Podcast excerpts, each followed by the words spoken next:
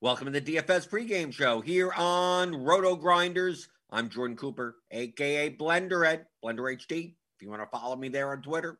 And this is the show where we go over, uh, we go a little bit about yesterday's slate, right? We got big the six dollar swing for the fences yesterday on DraftKings. So we'll take a look at that. Talk maybe a little bit about today's big slate. 14 games, is it? I mean, we have that double header. I don't know what what site is counting what. We'll see.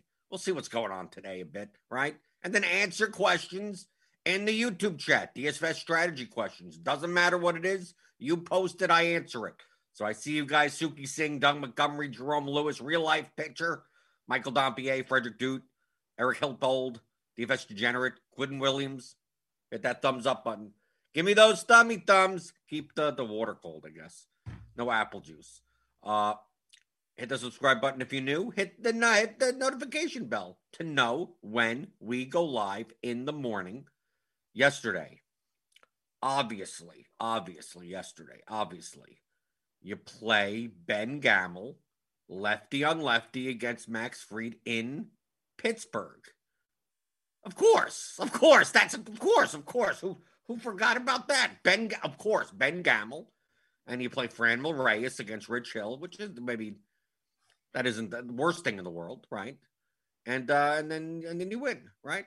And then you don't play Joe Musgrove, and, uh, and there you go. You're, you're good. You're good. I think I think that was the key. And then then you don't care about the Cubs, right? You fade the Cubs. Okay, you fade the you fade the Cubs. That's the first thing you do. You fade the Cubs. You fade the best projected pitcher on the slate, Joe Musgrove, point per dollar wise and then you you play uh, you play the Pirates hitters. You play you play you play the Indians Pirates five three, and that that's of course of course of course as we all expected yesterday, right? But that's baseball, right? You go, I can't I can't believe oh it was fifteen mile an hour winds blowing out in Wrigley. Can't believe nothing happened on the Cubs side. Well, the Phillies got there because Eric Sogard pitched the last inning.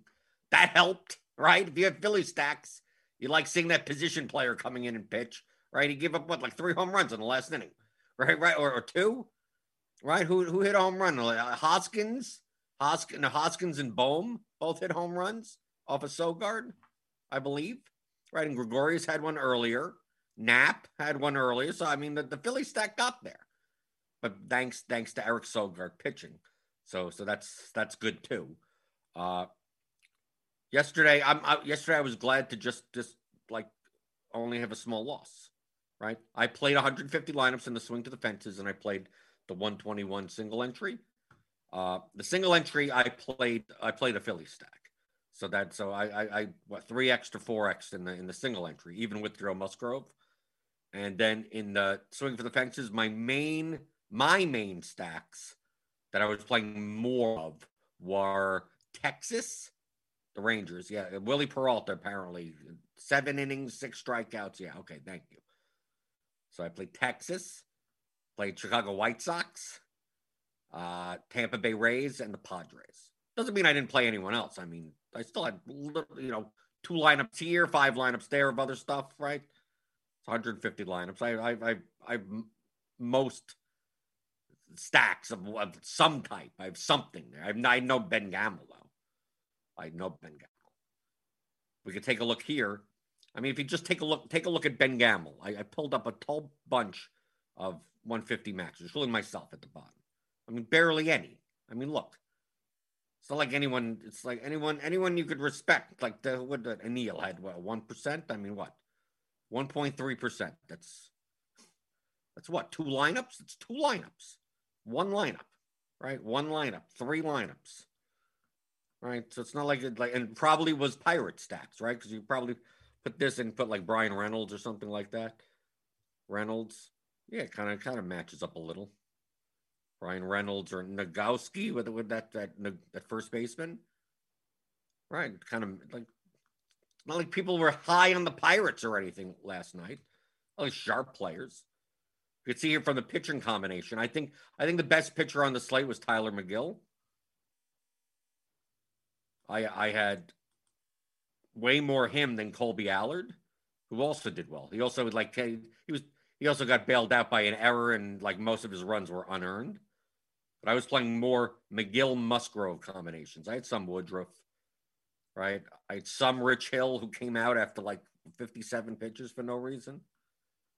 Mike Minor, I had some of him, right? Then a couple of Logan Allen lineups who, who obviously did not do well. 4%. But like Dylan Cease, I just I didn't play any Dylan Cease, barely played any Max Fried.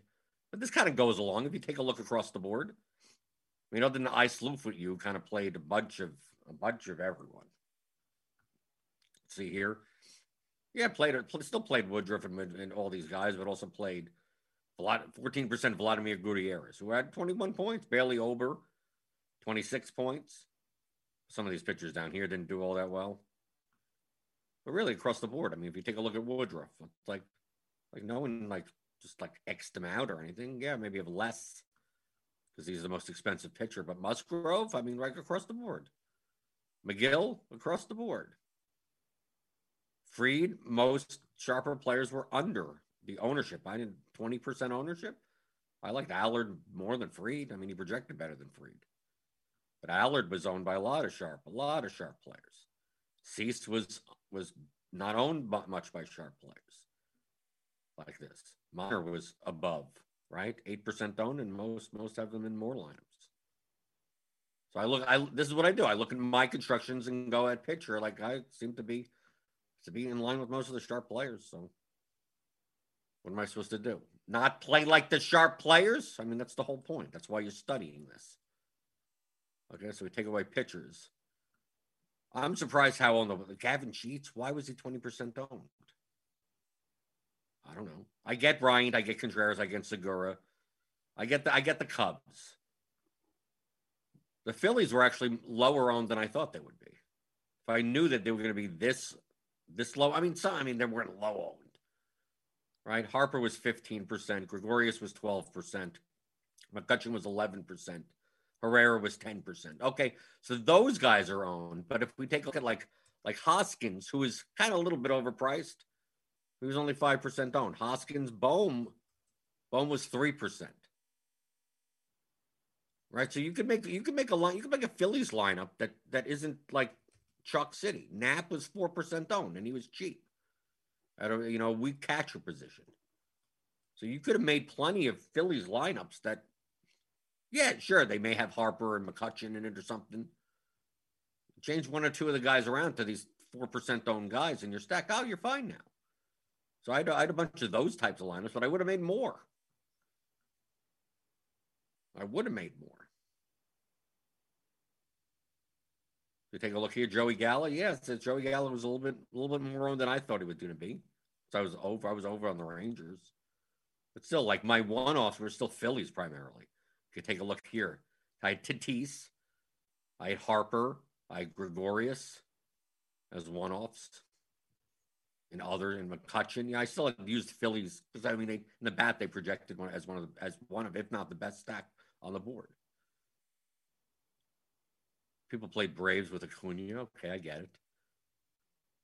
I didn't as much, but still, I mean, like, like Tampa Bay was fine for a while. Like Brandon Lowe was barely owned batting eighth. Right? Right. I had 8%. You can see here. Like I, I had more. But I was playing more of the Rays. Right? So I mean, just a byproduct. So like uh like Yandy Diaz. Like he had a good game, 21 points. Right. And I had him in 13% of my lineups. But not necessarily as a one-off, just in just in, in Rays stacks. According, according to Slate IQ yesterday on Roto Grinders, the highest leverage stacks with towards the top of the win probability list were the White Sox, the Rays, uh, the Padres, and uh, what? What else? What did I say? Who else? Whoever I play.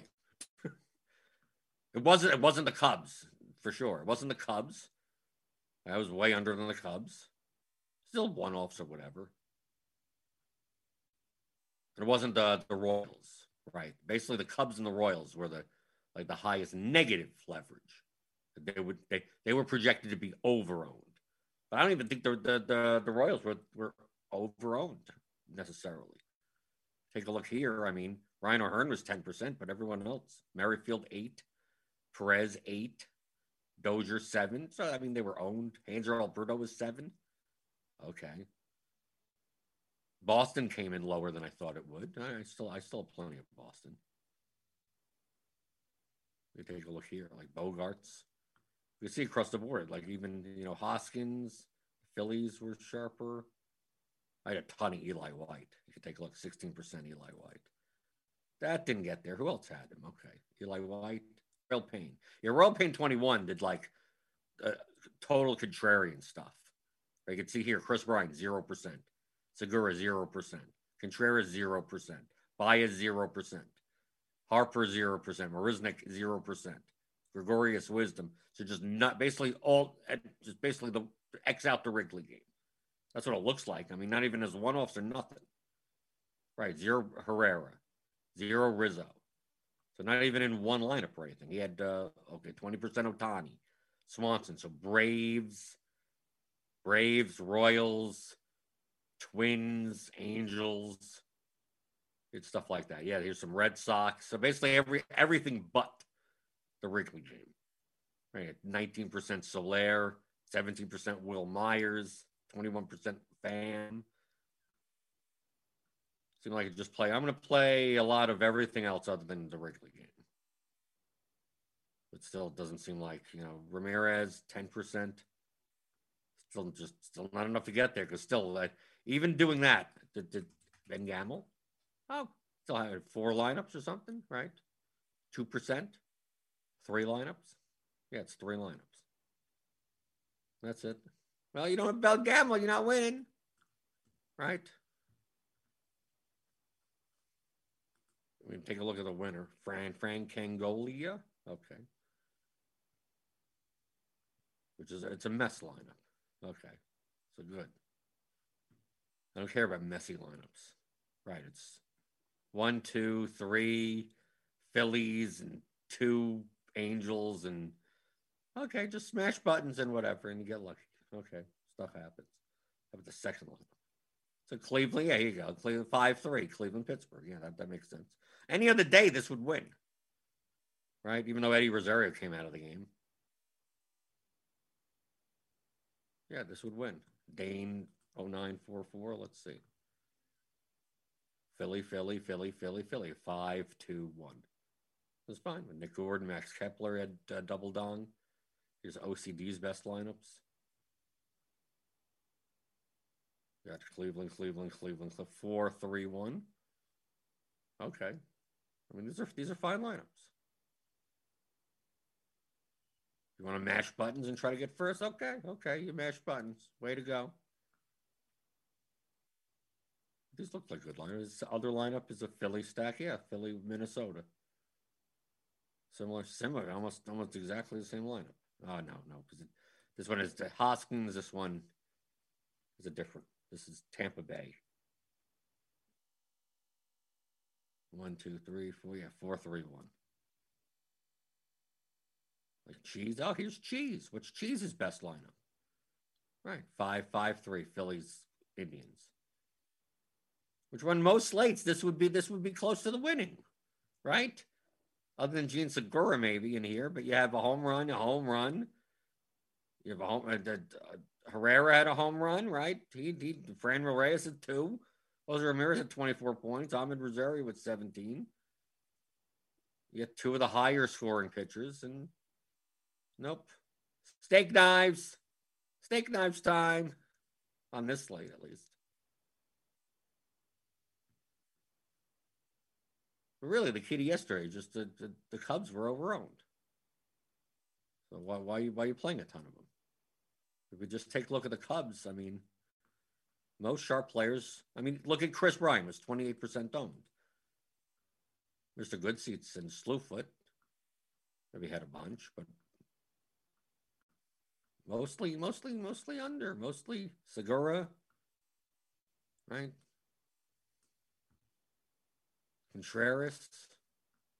I mean, some a little over, and then I mean, catcher is catcher, so I get it. Baez, I mean, outside of Mr. Goodseats and I sloof at you, this whole list is it's all yellow.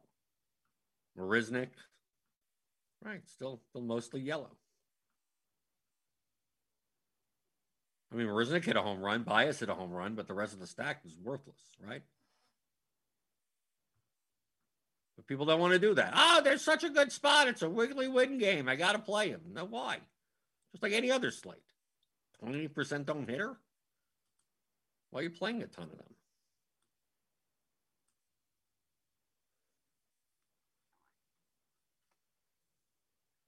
Uh, Michael Dompia says, I think Minnesota was pretty high leverage. Now, Minnesota was okay. Minnesota, I mean, what was Kepler owned? 4%. Yeah, okay. Yeah, because with Cruz out of the lineup, people may have. Larnach, 7%. Mean, they were okay. They were an okay. They were okay. I had them. I was over, right? I mean, if we take a look at like Larnach, right? Six, well, maybe not. Maybe not Larnach. Yeah, sharper players had the Twins. Polanco. Yeah, I guess so. Yeah, look, a lot of green, a lot of green. Kepler, mostly green. So yeah, yeah, at eleven percent, that's fine. Who else is on the Twins? Who else is on the Twins? So no. Yeah, green. So yeah, so Twins. A lot, a lot of sharp players had had Twins yesterday. That seemed fine. Just anything to get off the Cubs. I mean, pretty much. Even the Braves, like Acuna, like how did people spend up for Acuna? I mean, I, I guess. I just thought there were better constructions that left you with with Acuna as a one-off. That's why Gavin Sheets even. It's like, how much was he yesterday? I mean, he was in my White Sox stats, sure, but I don't know how well he projected side of that.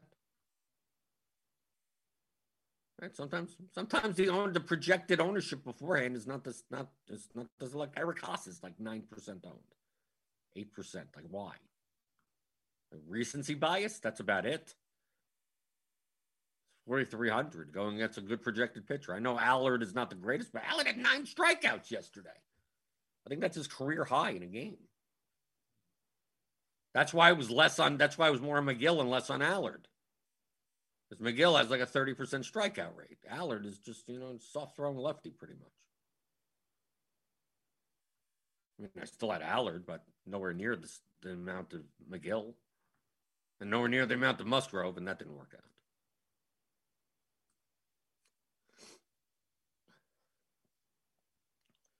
Jim Steele asked, "How were people in Cleveland? They didn't project that great at all." Okay, and what does that have to do with anything? I don't care. Who cares about median projections? What's their what's their percentage chance of being the top stack versus what they're owned? Cleveland were still and they and Cleveland was still overowned. On DraftKings, at least. What was going on on Fan? I don't know. I didn't play on. Jim, you still you still don't get it. How were people on? I'm not on anything. How was how was I on the Rangers, the White Sox, the A, uh, the the the Rays, and the Padres yesterday? Because they were underowned compared to their ceiling probability. That's it. The Mets were the Mets were also underowned for their ceiling probability. Like the Mets were almost no Wood they're up against Woodruff. They're also were one of the lowest probability teams on the slate. But they were just they were they were underowned. So like, yeah, they they were one percent owned when they should have been one point seven percent owned. I mean, like that type of thing. Doesn't mean you can't play them. You can play them if you want to play. you want to play the Pirates, if you want to play the Indians, go ahead. You could build a line. You could build a lineup. That's good. You built if you built Indians five man yesterday, and you played Megill, Musgrove, Bryce Harper, right? Something like that, you know. So whatever short style, Gregorius in that lineup or whatever, whatever you want. That would have been a fine lineup.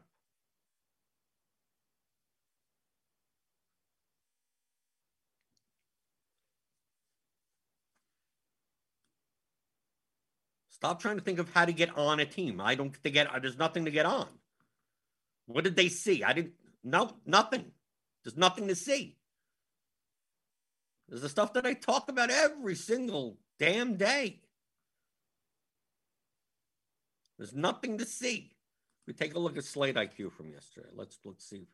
IQ uh July 5th. No. Uh Roto Grinders. Grinders Slate IQ July 5th. Monday, July 7th. What, was yes Monday?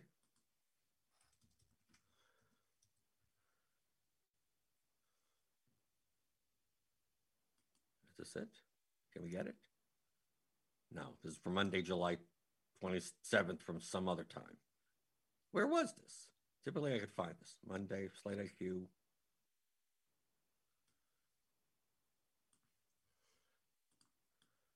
Usually I, could, usually I could type in the title.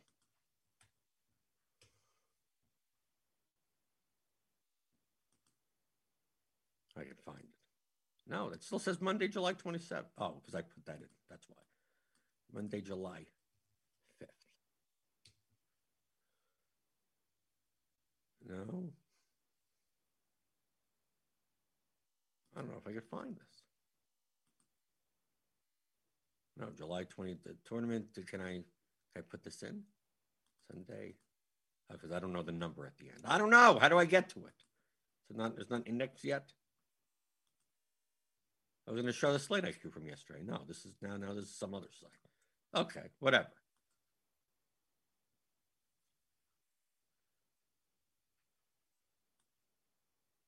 A1 Beast Mode, can you review cash lineup? No. I didn't even play cash yesterday. I don't know what's there to review in a cash lineup. Play the best median median lineup you can. There, you're done. You know how long it takes me to build a cash lineup in baseball? One and a half seconds. There's nothing to review in cash games. What's what's there to review? A1 beast mode. I don't even understand what to review. I don't even know what what would what would I say about it? It's the best median optimal lineup. Like there's there's nothing to review. These are the things they have to. these are the concepts you need to understand in order to win at DFS. I could win a cash game. Uh, you give me a, you give me a projection model, and I could win a cash games in any sport without even knowing anything. Literally nothing. Nothing. Why? Blender. It's on the right hand side of that Slate IQ site. I have no idea what you're talking about. I'm trying to get to yesterday's. Today's doesn't matter. Typically, I could I could uh, I could just Google search, right? Like here. we don't get it. Okay, Can, is it is it still up from yesterday? Okay, yeah, okay. We, we okay, it's because they didn't change it. It's too early. They didn't even change it. Okay, so from yesterday on Slate IQ, you get to see here. Sort by winner. Look, Cubs 10.6%. Look at the next one, Texas. Minnesota 5.1, Atlanta 4.9, Boston 4.9, Tampa Bay 4.6 in comparison to how much they're owned. So look here Texas, positive leverage. Tampa Bay, positive leverage. Padres, positive leverage. White Sox, positive leverage. 3.6% chance. Like, yeah, Chicago, the Cubs, they had the best chance by almost twice of any other team. But all these teams in the middle right here, what's wrong with that in comparison to their ownership? Tampa Bay was underowned compared to Slate IQ. Take a look at Cleveland. They were sad. I guess according to Slate IQ, they were they were they were slightly underowned. Only a two percent chance of being the winner, but I'm going to be owned at 1.5 percent.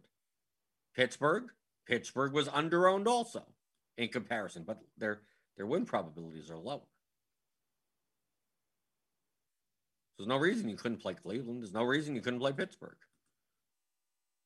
right? Look at the Mets. The Mets had a 0.9% chance of being the winner, and they're going to be owned at 0.5%. So proportionally, they're the, the best leverage.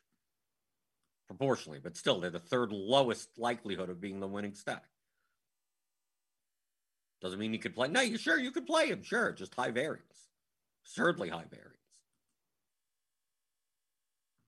So this is this is it. This is DFS. It's not it's not complicated. How did people get on Cleveland? Oh, why not? Sure. Why not play a Cleveland lineup? You can. You'll pro- you can play a Cleveland lineup and still play Cubs in it. Why not?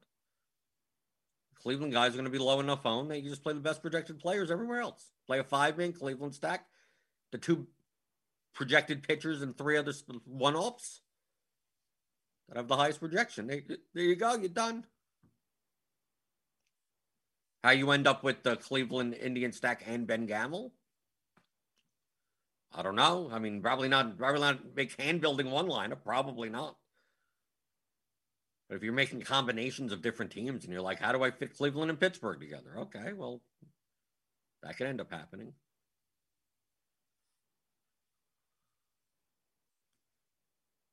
Jim Steele, did I stick stack Cleveland? I think I had Cleveland in two lineups.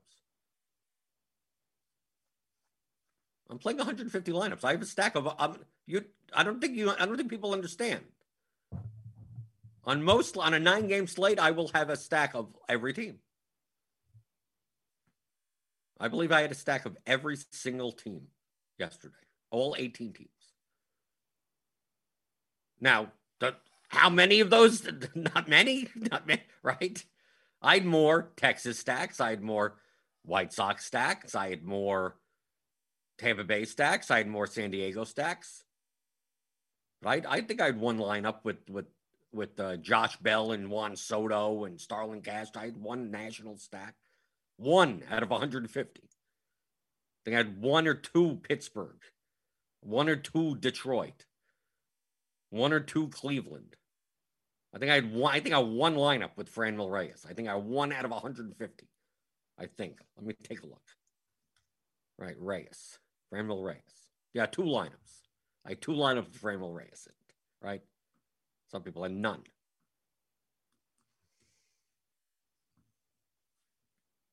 You could make a Cleveland lineup and still be good and be fine. It's a higher variance lineup. How many how many of those types of lineups do you want to build? Out of 150, probably not many. I'm not going to build 75 lineups like that yeah, the, the expected value may be similar, but I mean, the range of outcomes is going to be ridiculous. Right? $6 contest, 150 entries, right? That's 900 bucks. If I played 150 lineups like that, there, I would say 95% of the time I go from 900 bucks down to like nothing. You, lose 90 plus percent of your money.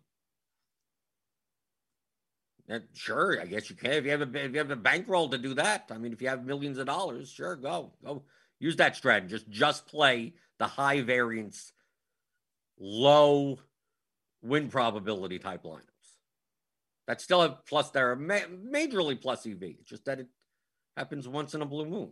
So to play 150 of those seems it's it's not good from a risk tolerance perspective.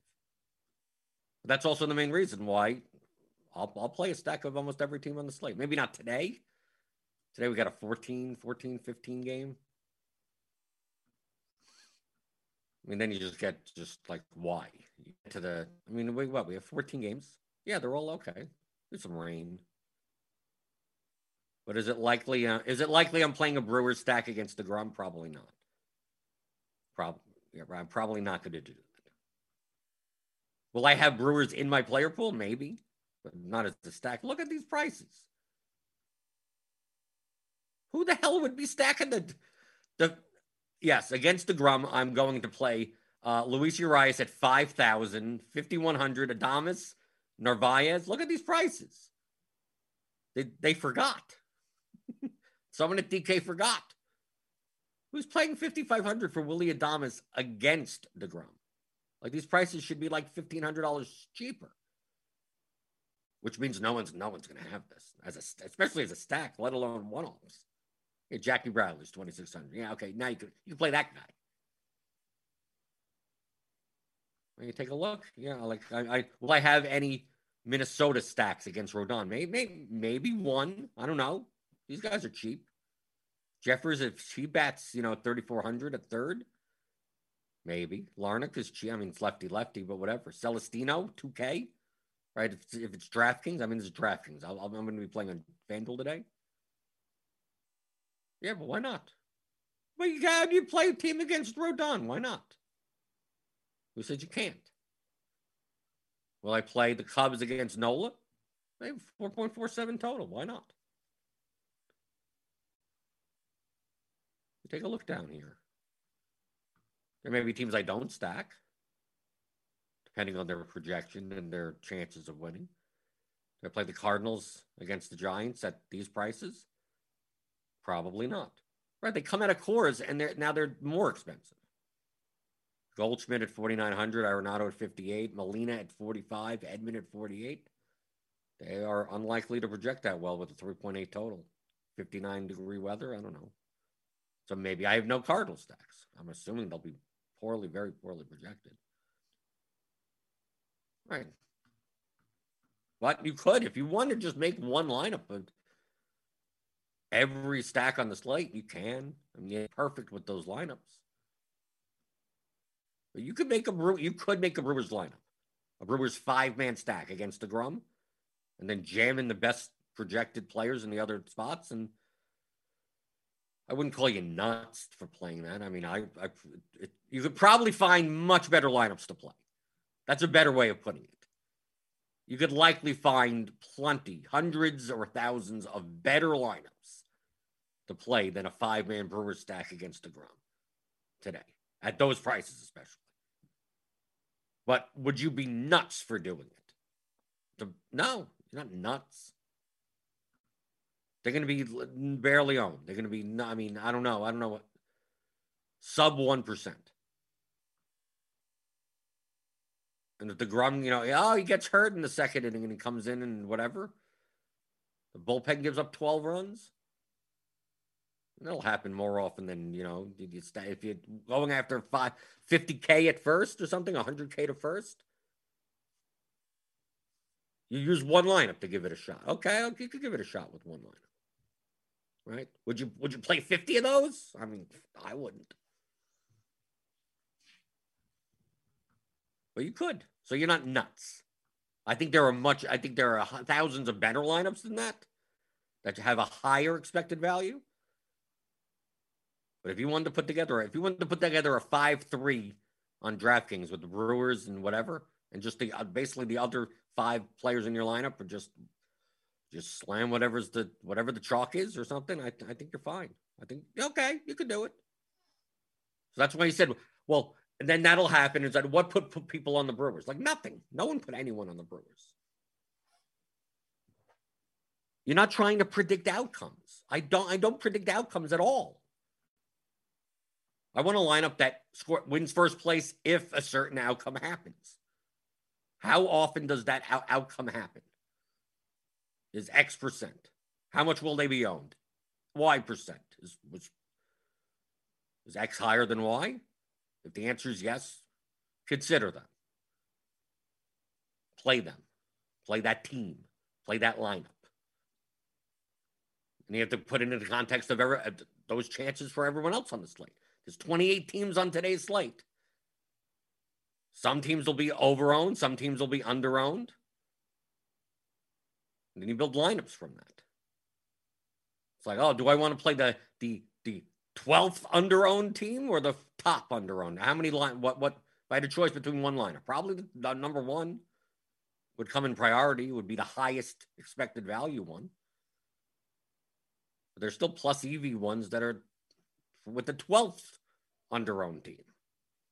You could, just like with this Brewers. Yeah, if you want to build a five man Brewers stack on DraftKings, go for it. I mean, just it's a, it's a dollar in a dream type of thing. Probably projects poorly. I mean, we could take a look, take a look here. Milwaukee must project off. I mean, look, yeah, this is just this is god awful. I mean, what could be the best line? Like, let's let's take a look. Like this is this is what you could do to research, right? I'm using the back projections, right? Okay. So let's say, I mean, look, leading off and having under a five point projection. So I'm going to do what I did yesterday. Just do five, 5x, right? 5x at 100%. Okay. Just to take a look, right? Just press whatever. Five man stack. The, the the Phillies. So the Phillies the top one today? Also, yeah, I guess so. So one thirty point three eight. Who cares about ownership right now? Have Realmuto, Segura, Gregorius, Herrera, Harper with Benintendi, Suarez, Zimmerman, one offs, and you're playing two stud pitchers. The fact that you could even make this lineup is ridiculous. Right? This doesn't look like a bad lineup, right? Yet you could still fit Rodon and DeGrom in the lineup at the same two highest projected pitchers. Okay. So that's 130.38. Now let, let's just say we were to play even the top point per dollar. Like we just take like the five top point per dollar brewers, right? One, two, three, four, five. And just go put it into lineup preview. Right? So to play a five man Brewers lineup, it's 104.35. So that's like 25 points lower than the top stacked optimal. Right? Just look, you have to spend you have to spend up for it all. And you're playing the DeGrom against him. Right? That that's how bad the lineup is. And you're playing the DeGrom against him, right? You obviously wouldn't play the DeGrom against him. So let's let's let's let's take the DeGrom out as the pitcher, right? Because he's the highest projected pitcher. So obviously that's going to show up. Right? You play the five man stack and the. Yeah, why not? Play the negatively correlated player. Okay, so let's let's take the DeGrom off and then put it right. Okay, Ohtani Rodon. Okay, Suarez, Gregor. Okay, this is even lower. Ninety three point six. Okay, so it's over thirty five points from that that Philly stack, right? And 67% total ownership based on this, or current. Are you giving are you give are you giving up 35 points of projection in order to drop? We take a look here. Drop not that but 123, 123 to 67. That's not even not even that much of a drop. You're still playing Rodon. You're still based on these numbers. I'm not saying these numbers. I mean, are, is Didi Gregorius going to be one percent? I don't know. It's based on these numbers. Is it worth 35 points in projection? I mean, we're talking about 35 points is. I mean, that's like three home runs, solo shots on DraftKings because they're 14 points. Or two and a half, two and a half home runs. Can't be giving up two and a half home runs. I mean, the ownership would have to be even lower than this to even consider it. So even then, like this this this this Brewers lineup, I don't know, probably probably negative EV, probably. I'm trying to make a case that you could make it, just that their prices are so expensive for their projection, right? But let let's compare that. Okay, so we put DeGrom back in, so we have our top right here. Now let's say we want to see the top. Let's say just just for for uh, argument's sake, right? We have look, we have so many. How many teams? We have 28 teams. Can we split this up by 63? The minimum number of Cleveland. Why? What's wrong with Cleveland? What's happening to Cleveland? What's happening to Cleveland? Did I take people out of the Cleveland? Let's see. What, what was it doing with Cleveland? Nothing. We have no Cleveland players in the pool. What happened?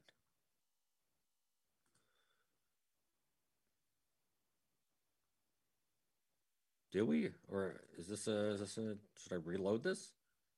Are we missing Cleveland? Let's see. Are we missing Cleveland? I don't know. Cleveland's missing everyone. We're missing Cleveland. They not have uh okay, 11 30. Let's see. No, we're just missing we're just Cleveland is just uh nope, not projected. Oh, or is that oh, is that the or is that the game that's not technically not on the slate anymore? Yeah, that's all. Yeah, because they're canceled. Right, that game's canceled. Okay, okay. Now, now I get it. Now I get right because they canceled because of the hurricane or whatever. Okay, now, now that's why it's given me this this this Cleveland. Right, so I I can't use Cleveland, Cleveland and Tampa. Okay, there we go. Okay, now that makes sense. Okay, so now what I'm trying to do here is trying to just build a five man stack of like just every team, as many of the teams as possible. Right? Okay, so 100 lineups or whatever, just to see like what the best stack of a team would be or something. So we saw Milwaukee, like you have to give up like 35 points of projection. Probably not the best best of things. But still, I mean, you get tons of relative value. I mean, if you want, if they, like I said, you wouldn't be nuts to play that lineup. You probably wouldn't be smart either, but you, you wouldn't be nuts. There's a there's a case, right? The highest projected pitcher, right? He gets blown up, and then these guys, yes, there's a case. So just understand that's absurdly high variance. So even if it was plus EV, you're, you're gonna realize you're gonna realize that EV like one one in every like thousand slates. And when you realize it, it most likely it'll be close to the top. But anytime that you don't realize it, it's going to be garbage. You're not, you're not going to the Brewers get to DeGrom and only score five runs, and you're like, okay, but the stack still didn't pay off because some other team scored 12, right? So just because, oh, he got blown up a little. And no, he needs to give up a ton of runs.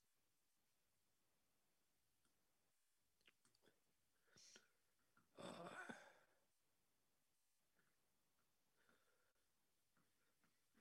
let's see. While this builds. Yeah, Michael Dampier is talking about the Angels lineups. Yeah, I, I had to switch out Rendon in a bunch. Rendon and Ward. I had like Ward in two lineups or something. A1 Beast Mode. Can you review your highest invested lineup from yesterday? What what am I reviewing? I still don't understand. A1, I don't understand what you mean by review it. What's there to review? I'll show I'll show you. Here here's my I'll show you. I'll, I'll I'll I'll explain why I don't like I don't understand what you mean by review it. What am I reviewing? Okay, my highest invested lineup, I played the 121 single entry, right? I came in like 25th or something. Yeah, here you go. Here's my $121 single entry lineup. Philly stack, Knapp, Hoskins, Harper, Herrera, Bohm, with Musgrove and Megill.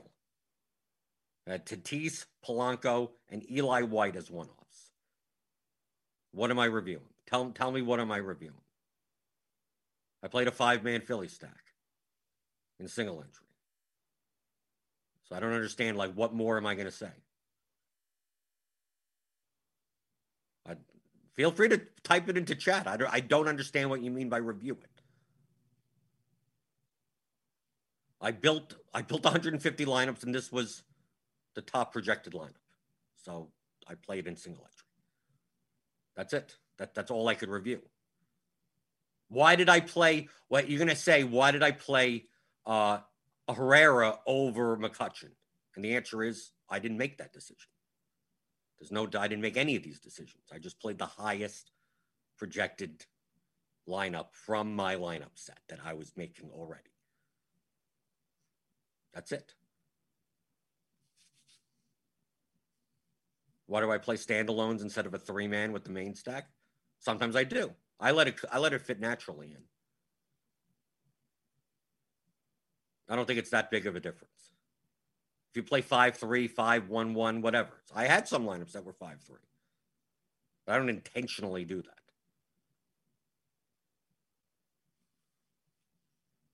Right, A1 beast mode review means explain what made you click on certain play. I don't I don't. That's the, if you watch this show, there's no, this is a math problem. What made me click on, I didn't even click, I didn't even click on the players, let alone choose the players. I did not click on a single one of these players. I use the bat projections. I trust the model. I'm building lineups for the large field GPP. So I'm already trying to get leverage for a large field GPP, right? So 150 of my lineups are made for large field GPPs, which means the first lineup, the highest projected one of those, maybe may, I don't even have to be off that that off the board in the 121 single entry, a 551 entries. But if it has the highest projection and already has enough leverage for a large field GPP, it definitely has enough leverage for a single entry. So why not play the highest projected? I'm not going to play the lowest projected one. So there you go. That, that's it. That's it. According to the bat projections, as of what, five minutes before lock, this was my highest projected line. Tatis, Eli White, Jorge Polanco, one offs. And a Philly stack like a Philly stack like this with no Gregorius, Tatis instead of Gregorius, Herrera instead of McCutchen, Knapp at catcher, Musgrove Megill. Okay, that makes sense. So I just don't understand what I'm reviewing. What would I? Why did I play these? Well, go back to yesterday's back projections. I don't look at any stats. What, what, what would I? I have no reason to click on a player.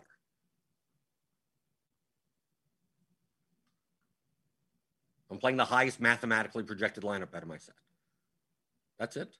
That's what. If I was just hand building this lineup or hand building, I'd be doing the same thing anyway.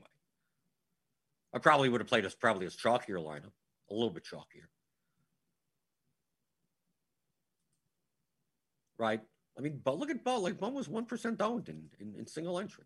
Like that was easy, right? So now I, I could play the chalk combination there. Knapp was three percent. So look, I played a fairly chalky Philadelphia stack and played it in a different way. But I didn't. I didn't necessarily even choose that.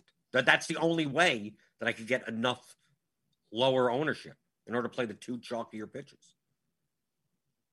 So most of my Philly lineups kind of look like this. They didn't play. It wasn't the top five. It wasn't. It was. It wasn't one, two, three, four, five. It wasn't. It wasn't that. It wasn't all the ten percent plus owned Phillies. It always had Knapp or Bohm or something like that in the lineup. But I didn't specifically. Look, I just left 400 on the table. I, who knows? Whatever fits. That was the highest projected lineup. Hence, I don't understand what I'm reviewing.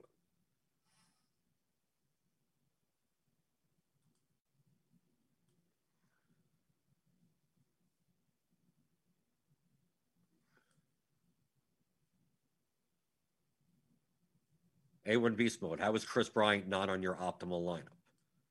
I'm not playing cash games. I don't care. Kris Bryant, Kris Bryant projected well. Mathematically, based on the leverage, do I have to speak slower? Kris Bryant was 28% owned. If I put Kris Bryant in this lineup, this lineup would be two owned, which means that I wouldn't have been able to play Musgrove. Obviously, that probably would have turned out to be a better choice.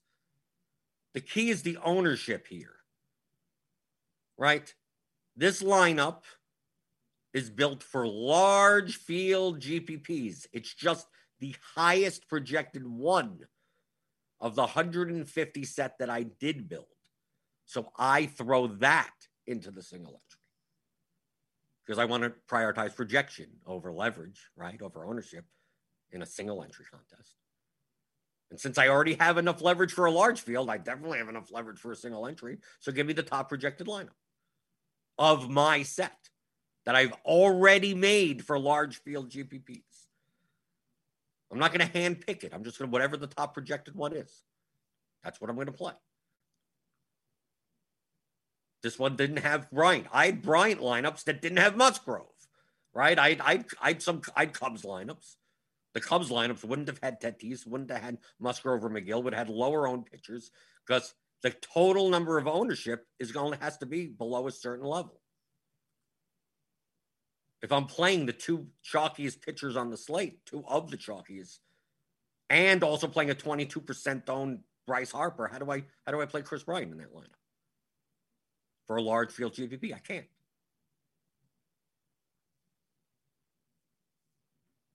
So this isn't the whole point is not to play the optimal lineup. You're trying to win first place in a GPP. That's that's that's the main difference. You should probably watch the pregame show. Just go back to January. Hundreds of hours. I'm, I, I've never picked in MLB DFS. I've never, in what I've been playing for four years, ever picked a player. And I rarely, in the beginning, I did, and I was stupid to do it. Look at stats. I don't pick players and I don't stick pick stats at all. It's a mathematical problem that you're putting together. You're saying, okay, this lineup could win first place. Okay, that lineup could win first place. This lineup could win first place. They're about equal to each other. That some range of where they are. You could simulate that out if you want. It's like there you go. I already have a model. So there you go. Here's the model. Here's the math. Here's the projected ownership. That's the to me, that's the hardest part. The projected versus actual ownership. Because like I said yesterday, it's like I just I'm surprised. I mean, this is a single entry, so I know it's going to be lower. Surprised that the the the, the secondary pieces of the Phillies were as low owned as they were. Or I would have played more of them. I was under the impression the Phillies were going to be like the second or third highest uh, owned stack. In Jen, yes, and, and they kind of were, but only like four or five guys. The other two or three, like why is Napa only four percent owned as a catcher? So easy to just drop in a twenty seven hundred dollar catcher in your lineup. So that to me, that's the miscalculation. I built lineups based on what I believed the ownership was going to be. I thought Knapp and Bohm, I thought they'd be twice as owned as they were. I mean, they'd be lower owned than Bryce Harper or Herrera and those other guys, but not so much so. Not three times less owned, four times less owned. To me, that that's that's that's the challenge. Once you once you see the actual ownership and you go, oh, Kolby Allard wasn't as owned as I thought he would be, and Max Fried was way more owned than I thought he would be. And that's and, and that would be a good thing, right? Because it's like like Allard, I, I ended up being over on, even though I was trying to be under. And Fried, I barely played, and I was happy to see that it was 20% on. So that if had I known, had I known, I would have played more Allard. And probably would have been just X'd out Fried. I think I had Fried a couple of lineups. I just would have X'd him out at that point. But I'm I can only base it on the projected ownership that I see from RotoGrinders around the industry my own adjustments, and then build lineups based on that. We, we did the 100 build with all the different stacks. Looks like everybody, you're just getting DeGrom and Rodon in so many lineups. So here's the stack summary. So you can see here. I just told it to build a stack of like every everyone, five hitter stacks, right? So we take a look at the Phillies. Here's a Philly stack, 130.38. Who cares what about ownership right now? Right? Arizona, 123.87. Washington, 123.71. Kansas City, 121.92. Baltimore, 121.75. Texas, 121.65. Pittsburgh, 121. Chicago, the Cubs, 120. Atlanta, 119. Detroit, 118. Seattle 118, Miami 118, New York Yankees 118, Cincinnati 118, Houston. We go down here, I have a Colorado 109, Dodgers 113, Minnesota 112, Boston. Here we go. Oh, it's, it's almost sorted in here. I didn't even realize. But that Phillies is way higher than almost anything else and actually based on our current ownership, lower owned. So you can see here that you could make Philly stacks with very good projections, right? 130, 129, 128, 128 is the four that I made. Right? And there's different players in some of these, right? Right, because I, already, I automatically made it with like three uniques just to get diverse. But here, but like outside, like the Phillies project, you know, well, obviously. We go into this middle range, like right here, like let's say Baltimore. One, let's go to the 18th, where I saw a bunch of them. Right. So here, Detroit, 118.81. Seattle, 118.5. Miami, 118.39. Yankees, 118.14. Cincinnati, 118.05. Houston, 116.9. White Sox, 116 point. Like any of these teams are within like a point of each other. So you could you could make a lineup. Like we take a look at here's the Cincinnati lineup, right? 118.05. Rodon DeGrom, okay. You have a red stack, Suarez Farmer, Stephenson, Aquino, Castellanos. Jose Rojas as a one-off, Segura and Zimmerman as one-offs. Now we look at the Yankees lineup. right? Rodon DeGrom, the Yankee stack, Zimmerman and Segura as one offs, and Jesus Sanchez is all. They're almost what? Which lineup should I play? Which lineup should I either? If they were both owned and, and projected the same, what's the difference? There's no difference. Miami, right? You're getting Realmuto, Zimmerman, and Harper with the Miami stack. Still Rodon and DeGrom. 118. What's the difference? If they were owned the same, what's the difference between the lineup, the two lineups that I showed you before? Nothing. Seattle. Here's a 118.5 lineup. Rodon DeGrom, Realmuto Harper, Gavin Lux one off with the Seattle five man with Haniger, Bowers, Seager, Moore, and France. What's the difference between this lineup and the lineup, the three lineups that I told you, showed you before? Barely nothing. Which do I play? Whichever one you want. Now you go down to Colorado, it's 109.72. Obviously, you're giving up another eight points of rejection, but obviously, if you're giving up, if you're getting enough ownership, you're going to make it up. So this is the best Colorado stack that it can make based based on this, I think. Dodgers, Minnesota, trying to make the best, but Vlad, Vlad Guerrero in the lineup, 112.72. But you can see this ownership starts going down. Now, should you trust the ownership that's posted currently right now? Probably not. But that's how you judge. Here, I'm showing you all the teams. Here's the, the best four stacks or whatever, best four lines you can make with three unique. So it's not necessarily technically the best. The Cubs, 120.73. What's the difference between this Cubs lineup and this Pittsburgh lineup? Right? 121.06 at 113. 120.73 at 102. Atlanta, 119 at 121. So this Pittsburgh lineup ain't that bad based on these ownerships. Stallings, Evans, Hayes, Newman, Gamel. Acuna, Harper, Segura, one offs, and Rodon and DeGrom. This lineup may be better than other than maybe better than Houston, right? 116 at 115. Uh, not not the greatest of differences. What four point difference? That isn't that dramatic. And here you have Alan Andrew Zimmerman Realmuto. So this is what I'm, I'm showing you. This is what I mean by how how do I review what what players did I they clicked on? Like what what would I review? I'm not meant. I, did I look at any stats to do this? No. It's already in the projections.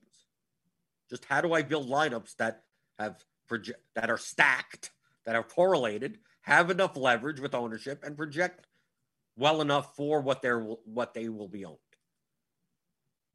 And on a 14 game slate, you can make thousands of these lineups. You can make thousands upon thousands of these lineups. If you simulate it out, a lot of them would have very close close comparisons at expected value. Your job is to make ones that are better than the fields. That's it. So you could, oh, I, I want to make 150 Houston line. You could. Now you're just increasing your variance of your entire portfolio.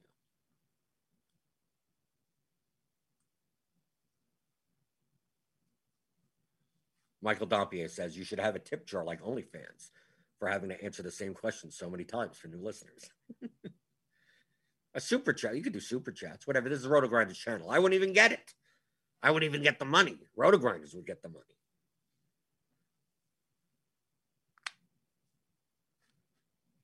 If you want to send me a tip, you know what you do instead of send me a tip, you go and if you haven't gotten it, Get the Theory of Daily Fantasy Sports, 15 hour audio DFS masterclass. It explains all of this, all the stuff I thought that the concepts are in here. This is game theory. This is exactly what you're doing. This is exactly what the top players do, right? I talk to I talk to top GPP players all the time. You know what? Most people, when that first home run of the day, right? Someone, some random person hits a home run, right? Zack Short hit a home run yesterday, right? I would say 90 plus percent of the top GPP players don't even know if they rostered until they look. They don't even know. They go, oh, I did play some Tiger stuff, right? And they go and they check out of 100. Oh, I got Jack Zach Jordan, three lineups. Oh, beautiful. Thanks. I'm, they don't even know. Okay? Because it's a math game. It's like they have a model. They put in all the stats into the model. It spits out numbers. You simulate outcomes. And then you build lineups. Then you decide on your strategy, game theory wise, who's over owned, under owned. You add that element into it. So you play more of one versus the other. And then then you make you make lineups. And you can make you can make hundreds of lineups, thousands of lineups if you want. But all those concepts are in this this course. How to think like a professional DFS player. 15 hours. That's all the chapters. Game objectives, player selection, expected value, leverage, correlation, construction, risk management, exploits, and psychology but it's primarily math. It's not, but you're not going to find formulas in here. It's not, it's not that dry. It's not just me and James talking about formulas for 15 minutes, but about mathematical concepts. So go to Theory of Daily Fantasy Sports, theoryofdfs.com. Pick that up. Hit the thumbs up button on your way out the door. Give me the thummy thumbs. I got the white. It's in the waters. The water's not that cold. It's not that cold. Not doing a good enough job. Hit the subscribe button if you're new here. Hit the notification bell to know when we go live. We got Grinders Live coming up later today. 14 game slate. Not the Cleveland Tampa Bay game. It's gone. It's not on the slate. They'll, be talking about that later. And I'll be reviewing, I'll be reviewing that slate, right? Not on the not on the players that I clicked on, because I don't tap on any, I don't click on any players.